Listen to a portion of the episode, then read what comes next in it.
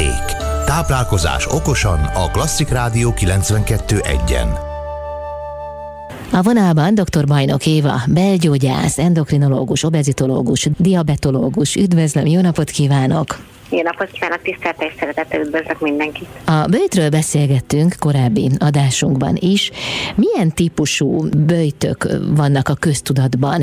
Ha valaki elszánja magát, hogy tudatosan az ételt megvonná magától, hiszen ugye erről szól a bőjt, akkor milyen irányban érdemes tapogatózni? Tehát honnan lehet azt tudni, hogy kinek milyen bőjt való, nehogy akár egészségkárosodás legyen a vége szélsőséges esetben? és sokunk számára ismert valamilyen vallási jogból tartott bőjt, ott annak megvannak, megvan a magas szabályrendszere, és ezek általában nem betarthatatlan dolgok, de tulajdonképpen minden ilyen tudatos táplálék megvonás az előnyös lehet az emberi test számára talán azt érdemes hangsúlyozni, hogy ha valaki elszánta, hogy ezt most ő kipróbálja, akkor mindenképpen valami egyszerűbb bőjt típust válasszon. Tehát nem mindjárt azt, hogy egy hétig vizet iszik, mert azért az már egy komolyabb bőjtölésnek számít és ebből az egyik lehetőség ez a 12 órán keresztül visszük be a táplálékot általában a nap közbeni időszakban, és aztán este nem,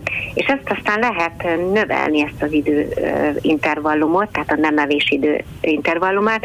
Ez az a bizonyos most újra divatba jövő, de tulajdonképpen végül ismert 16-8-as bőtölési típus.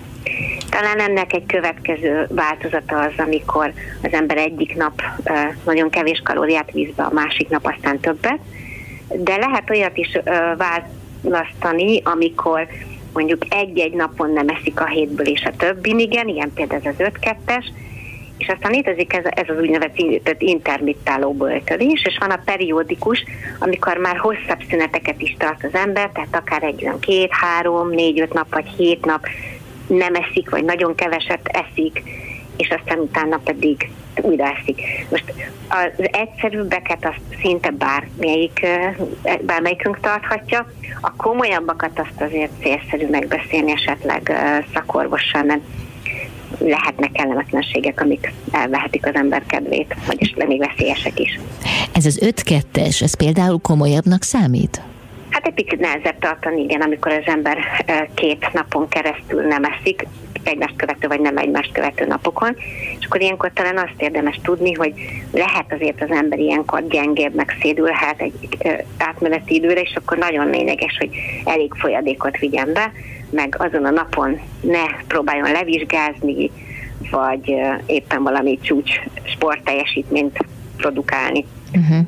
Nyilván nem véletlenül sorolta el a fokozatosság sorrendjében a bőj típusokat. Ez azt jelenti, hogy a szervezetünket felkészülté vagy éretté tudjuk tenni a bőjtre? Tehát érdemes így elkezdeni a bőjtöt, ahogy mondta, és mondjuk eljutni így akár az 5-2-es bőjtig? Igen, mert hozzá tudjuk szoktatni a testünket, az agyunkat, az izmunkat ahhoz, hogy kibírja ezeket a, az éhezési fázisokat. Egyébként hát meg nyilván nem halna az ember egy ilyenbe, csak nagyon kellemetlen tud lenni.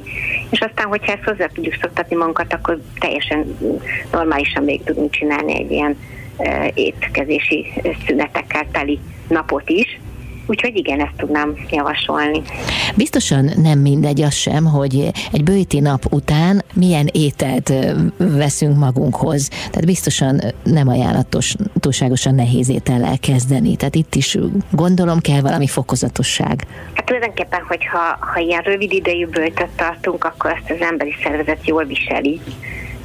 Nyilván mondjuk azért ismerős talán mindenki számára egy nagyobb karácsonyi húsvéti étkezés, hogy azért az úgy rendesen meg tudja az ember fektetni, tehát ilyen szempontból a nehéz ételek azok bőjt nélkül is okozhatnak panaszt, de rövidebb idejű bőjtöknél nincsen ilyen kitétel, ha csak nem azt, hogy hát nyilván egészségesen próbáljunk választani. De ha hosszút választottunk, tehát akár egy hétig is nagyon kevés kalóriát vett magához az ember, akkor mindenképpen szükséges egy ilyen átvezetés, igen. A bőjtölés ugye nem fogyókúra, tehát itt nem a kalóriákat kell számolgatni.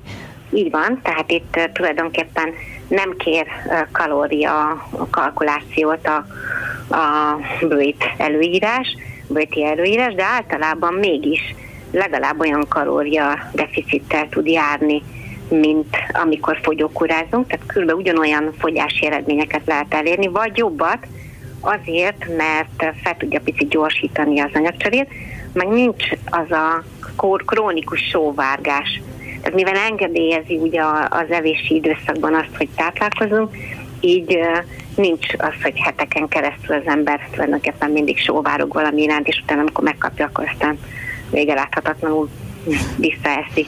Tehát egy jobban úgy tűnik, hogy, hogy sokkal jobban tolerálható és hosszabban tartható diétatípus ez. A bőjtre rá lehet szokni? Tehát lehet ez egy életmódváltás része?